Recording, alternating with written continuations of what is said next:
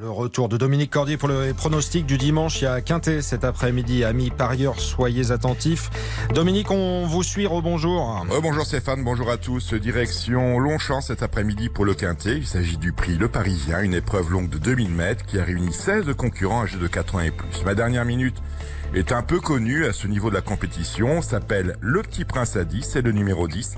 Le numéro 10 qui avait bien couru dans un quintet sur l'hippodrome de Tarbes, voilà peu.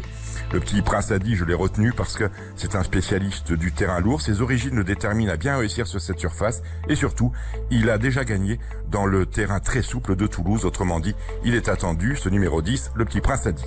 Je vous rappelle mon pronostic avec en tête le numéro 9, Blind By, que je place devant l'As, Prince de Montfort, le 12, Queen Lady, le 10, Le Petit Prince Adi, qui est donc ma dernière minute, le numéro 2, Narcos, le 5, Ezem, et enfin le 15, Neshan, le 9, Las, le 12, le 10, le 2, le 5 et le 15.